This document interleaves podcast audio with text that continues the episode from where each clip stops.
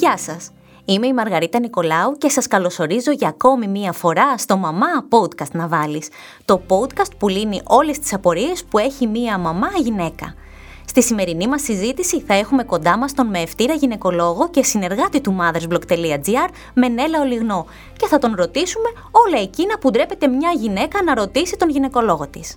Γιατρέ, γεια σας και σας ευχαριστώ που βρίσκεστε κοντά μας για να δώσετε τις συμβουλές σας στις αναγνώστριες και ακροάτριές μας. Καλημέρα κύριε Νικολάου, χαίρομαι πολύ που είμαι μαζί σας. Σίγουρα θα λαμβάνετε καθημερινά ερωτήσεις από γυναίκες που δεν είναι ασθενείς σας. Και το λέω αυτό γιατί μια γυναίκα εύκολα ρωτά έναν άγνωστο γιατρό κάτι παρά τον δικό της. Αυτό κατά τη δική μου άποψη συμβαίνει επειδή τον τρέπεται. Η δική σας άποψη ποια είναι? Η αλήθεια είναι ότι μερικές φορές οι γυναίκες όταν αναφέρονται στον γυναικολόγο τους αποφεύγουν να ρωτήσουν κάποια πράγματα γιατί όντως ντρέπονται. Μάλιστα, αρκετές φορές στα πλαίσια του ιατρείου μας ακούμε την ερώτηση «Γιατρέ, να σας κάνω μια χαζή ερώτηση». Εδώ θα πρέπει να τονίσουμε ότι οι χαζές ερωτήσεις δεν υπάρχουν, διότι δεν είναι δυνατόν να τα γνωρίζει κάποιος όλα και σίγουρα τα θέματα υγείας προκαλούν μια αναστάτωση. Και στο σημείο αυτό θα πρέπει να τονίσουμε ότι ο γιατρός είναι υποχρεωμένος να είναι εχεμήθης. Η εχεμήθεια μάλιστα την έχουμε γράψει και στον όρκο, στον όρκο του Ιπποκράτη, που λέμε, εκεί γράφει ότι αυτά που ακούς στην ώρα της θεραπείας είναι άρρητα, δηλαδή δεν τα λες παρά έξω. Άρα μην τρέπεστε να ρωτήσετε τίποτα, γιατί δεν θα σας κρίνει κανείς και δεν θα τα πει κανείς πουθενά. Και αν δεν το ρωτήσετε, πώς εγώ θα μπορέσω να βοηθήσω? Αφού υπάρχουν αρκετές γυναίκες εκεί έξω που δεν έχουν την οικειότητα που πρέπει να έχουν με το γιατρό τους, πάμε να τους δώσουμε εμείς μερικές απαντήσεις στα συνηθέστερα ερωτήματά τους. Θέλω να μας πείτε πόσο συχνά πρέπει μία γυναίκα να επισκέπτεται τον γυναικολόγο της. Λοιπόν, ε, μιλάμε για τον, για τον τυπικό γυναικολογικό έλεγχο. Ας δούμε καταρχήν τι περιλαμβάνει αυτός ο έλεγχος. Mm-hmm. Ε, όταν μπείτε στο γιατρείο, αφού ληφθεί κάποιο ιστορικό, γίνει μια συζήτηση σχετικά με το πρόβλημα ή το λόγο για τον οποίο έχει γίνει η επίσκεψη, θα πάμε στο εξεταστήριο, στο οποίο θα ανέβετε στην καρέκλα τη γυναικολογική. Εκεί θα χρησιμοποιήσουμε ένα ειδικό εργαλείο που λέγεται κολποδιαστολές για να δούμε τον κόλπο και τον τράχυλο, να δούμε αν έχει κάποιο, κάποια πληγή, κάποιο τραυματισμό ή κάποιο σωματίδιο όπως ένα πολύποδο ή κάτι τέτοιο. Στη συνέχεια παίρνουμε το τεστ Παπα-Νικολάου. Αφού πάρουμε το τεστ Παπα-Νικολάου, κάνουμε την εξέταση με το χέρι της μήτρας και των οθικών, μετά γίνεται το υπερηχογράφημα και τέλος γίνεται και η ψηλάφιση των μαστών. Αυτός ο τυπικός έλεγχος γίνεται συνήθως ανά έτος, εκτός αν προκύψουν κάποια ευρήματα από το τεστ Παπα-Νικολάου, τα οποία μας οδηγήσουν να συστήσουμε τον έλεγχο σε πιο σύντομο χρονικό διάστημα. Αν μια γυναίκα έχει περίοδο, πρέπει να ακυρώσει το ραντεβού της ή όχι? Αυτό εξαρτάται από το λόγο για τον οποίο πήγε στο γιατρό. Αν πρόκειται για τον τυπικό γυναικολογικό έλεγχο, ο οποίος περιλαμβάνει τον Παπα-Νικολάου, τότε ναι, το ραντεβού θα πρέπει να αναβληθεί, διότι για να πάρουμε το τεστ Παπα-Νικολάου θα πρέπει η, η περίοδος να έχει καθαρίσει για τρεις ή τέσσερις μέρες τουλάχιστον. Διότι εμείς προσπαθούμε στο τεστ Παπα-Νικολάου να μαζέψουμε κάποια κύτταρα, τα οποία με το αίμα έχουν ξεπληθεί, θα μπορούσαμε να πούμε. Επιτρέπεται το, το σεξ πριν το τεστ Παπα-Νικολάου? Επα, επανερχόμενη στην προηγούμενη ερώτηση, ε, το σεξ πριν το τεστ Παπα-Νικολάου δεν επιτρέπεται, διότι με το σεξ πάλι αυτά τα κύτταρα που εμείς πάμε να μαζέψουμε μπορεί να τα χάσουμε. Και έτσι ο κύτταρολόγος να μην δει την εικόνα που θα ήθελε. Όταν έχει μια γυναίκα φαγούρα, πρέπει να τηλεφωνείς στο γιατρό της ή όχι? Καταρχήν στο γιατρό τηλεφωνούμε όποτε έχουμε κάτι που μας ανησυχεί. Σίγουρα. Τώρα, το καλοκαίρι η φαγούρα είναι κάτι πάρα πολύ σύνηθες, διότι με την παραλία και με κάποια, με κάποια θα μπορούσαμε να πούμε λαθάκια που γίνονται, όπως δεν αφήνουμε το μαγιό να στεγνώσει πάνω μας, καθόμαστε κατάχαμα πάνω στο χώμα. Ε, εν πάση περιπτώσει, είναι κάτι πάρα πολύ σύνηθες και συνήθως οφείλεται σε μύκητες. Ε, καλό θα ήταν να τηλεφωνήσουμε, να τηλεφωνήσουμε στο γιατρό μας, διότι η θεραπεία ή η αντιμετώπιση, θα μπορούσαμε να πούμε, είναι απλή. Αλλά θέλει κάποια σειρά. Αν αρχίσει κάθε γυναίκα να δοκιμάζει μόνη της, μπορεί αυτή η σειρά να χαθεί και μετά να πρέπει να το πιάσουμε από την αρχή. Οπότε να, καθυστερήσουμε, να καθυστερήσουμε να λύσουμε ένα πρόβλημα που είναι πολύ απλό. Αυτή θα ήταν η επόμενη ερώτησή μου για το ότι κάποιες γυναίκες χρησιμοποιούν κολπικά υπόθετα και κρέμες χωρίς τη γνώμη του γιατρού τους, επειδή τρέπονται να του μιλήσουν για αυτό το θέμα. Κάνουν καλά ή όχι? Όχι, εκεί μονολεκτική είναι η απάντηση. Όχι, δεν κάνουν καλά. Γιατί? Γιατί ο κόλπος μέσα έχει αυτό που ονομάζουμε φυσιολογική κολπική χλωρίδα. Δηλαδή κάποια καλά μικρόβια που είναι φρουροί του κόλπου. Mm-hmm. Προστατεύουν τον κόλπο από τις διάφορες φλεγμονές και ερθισμούς. Αν χρησιμοποιούμε ενδοκολπικές κρέμες και υπόθετα χωρίς ε, μέτρο, τότε αυτή η καλή χλωρίδα χάνεται. Οπότε και ο, ο κόλπος χάνει την προστασία του και έτσι αυξάνεται η πιθανότητα να ξανακάνει φλεγμονή. Το ίδιο φαντάζομαι ισχύει και για τα αντισηπτικά σκευάσματα τα οποία κάποιες γυναίκες χρησιμοποιούν για τον καθαρισμό της περιοχής, έτσι δεν είναι? Απολύτως, διότι και η περιοχή και εξωτερικά έχει αυτά τα καλά μικρόβια που την προστατεύουν και επίσης ε, η περιοχή, το δέρμα δηλαδή γύρω από την γενετή, γενετική περιοχή mm-hmm. είναι, ε, έχει ειδική, ειδική σύνθεση. Οπότε πρέπει να χρησιμοποιούμε για τον τακτικό καθαρισμό ειδικά σκευάσματα που μπορείτε να αγοράσετε σε φαρμακείες, σούπερ μάρκετ. Πάμε τώρα στο κεφάλαιο οργασμός. Είναι φυσιολογικό μια γυναίκα να μην έχει κάποιες φορές οργασμό? Μιλήστε μου λίγο για την προπαιδιών αλλά και για την μεταπαιδιών εποχή.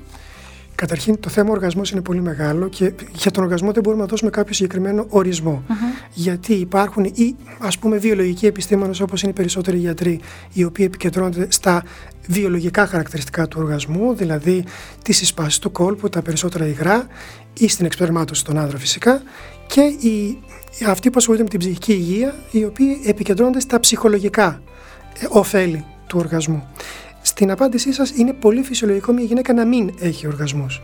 Ε, έχουν γίνει στατιστικές οι οποίες έχουν καταλήξει στο συμπέρασμα ότι οι μισές γυναίκες δεν έχουν οργασμό. Το ένα πέμπτο των γυναικών έχει οργασμό σπάνια ή, ή εν πάση περιπτώσει, όχι συχνά. Και υπάρχει και ένα πέντε τοις εκατό των γυναικών που δεν έχουν καθόλου οργασμό. Τώρα, όσον αφορά ε, τις, ε, το τι συμβαίνει πριν και μετά τα παιδιά, οι μελέτες που έχουν προσπαθήσει έτσι να δούνε την ερωτική διάθεση και συμπεριφορά του ζευγαριού, γιατί ο οργασμός ειδικά στη γυναίκα είναι και θέμα ζευγαριού και επικοινωνίας μεταξύ των συντρόφων, ε, έχουν δώσει αποτελέσματα λίγο πολύ αναμενόμενα. Δηλαδή, το ζευγάρι για να επιστρέψει στην ερωτική του ζωή όπως ήταν πριν το παιδί, θέλει τρεις, τέσσερις και πέντε μήνες.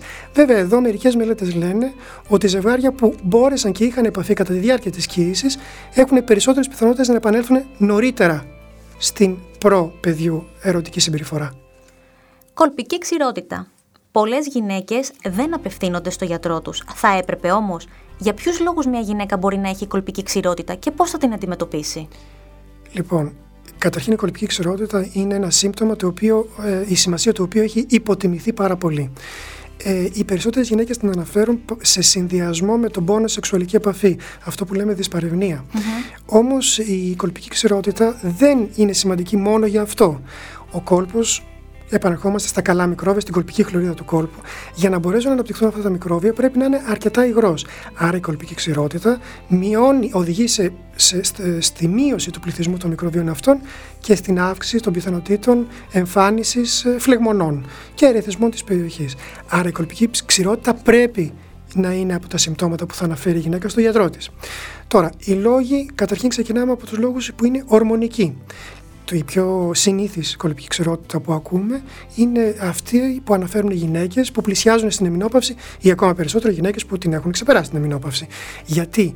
Γιατί ο κόλπος για να διατηρήσει την, ε, την υγρότητά του, την υγρασία του, ε, χρειάζεται τα ορμονικά ερεθίσματα των οωθικών, τα οποία όσο πλησιάζουμε στην εμεινόπαυση μειώνονται.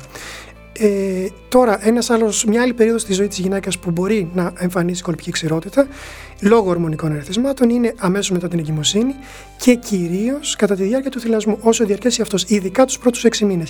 Γιατί πάλι εκεί τα ορμονικά ερεθίσματα εμποδίζουν τις οθήκες να παράξουν τις ορμόνες που θα βοηθήσουν τον κόλπο να γίνει πιο υγρός. Και πώς γίνεται, πώς δρούν αυτές οι ορμόνες? Ε, οι ορμόνες αυτές δρούν στο τείχομα του κόλπου και αυξάνουν το ποσοστό κολλαγόνου που υπάρχει μέσα, στο, μέσα εκεί στην περιοχή. Άρα, αν δεν υπάρχουν οι ορμόνες, δεν υπάρχει κολλαγόνο και οδηγούμαστε στην κολπική ξηρότητα. Τώρα, πώς μπορούμε να το αντιμετωπίσουμε αυτό? Υπάρχει η, ο πιο απλός τρόπος που είναι με διάφορες ενυδατικές κρέμες, οι οποίες όμως λειτουργούν μόνο όσο ε, η, η, τις βάζουμε, είναι όπως οι ενυδατικές κρέμες που βάζουμε στα χέρια. Οπότε τα αποτελέσματα δεν είναι πάντα ικανοποιητικά. Πλέον όμως μπορούμε, με, υπάρχει μια θεραπεία με τους εστιασμένους υπερήχους ε, υψηλής έντασης, οι οποίοι μοιάζουν με τους υπερήχους που χρησιμοποιούμε στο υπερηχογράφημα, αλλά δεν είναι οι ίδιοι, οι οποίοι ενεργοποιούν το τείχομα του κόλπου και την παραγωγή κολλαγόνου και έτσι αυξάνουν και την ελαστικότητά του και μειώνεται η κολπική ξηρότητα. Μάλιστα, αυτό πλέον μπορούμε να το συνδυάσουμε με έγχυση ιαλουρονικού οξέου στα μεγάλα χείλη και στην περιοχή που ονομάζεται περίνιο mm-hmm. και έτσι έχουμε ακόμα καλύτερα αποτελέσματα και πιο μακροχρόνια αποτελέσματα. Γιατρέ, θα ήθελα κλείνοντας να συνοψίσουμε με μερικές συμβουλές από εσάς προς όλες τις γυναίκες που μας ακούνε. τι είναι σημαντικό να συζητούν με τον γιατρό τους. Όπως είπα και στην αρχή, ό,τι τις απασχολεί καταρχήν. Γιατί, γιατί πριν το συζητήσουμε, ο γιατρός δεν μπορεί να ξέρει τι είναι σημαντικό και τι όχι. Δεν πρέπει να ε, ντρέπονται να αναφέρουν κανένα μα κανένα σύμπτωμα και καμία μα καμία ενόχληση, ώστε να μπορεί ο γιατρός να την αξιολογήσει και να βοηθήσει την κατάσταση. Κύριε Λυγνέ, σας ευχαριστώ πάρα πολύ για την ενδιαφέρουσα κουβέντα που είχαμε. Και εγώ σας ευχαριστώ, κύριε Νικολάου. Αυτές ήταν κάποιες από τις ερωτήσεις που ντρέπεστε αρκετές από εσάς να κάνετε στον γυναικολόγο σας.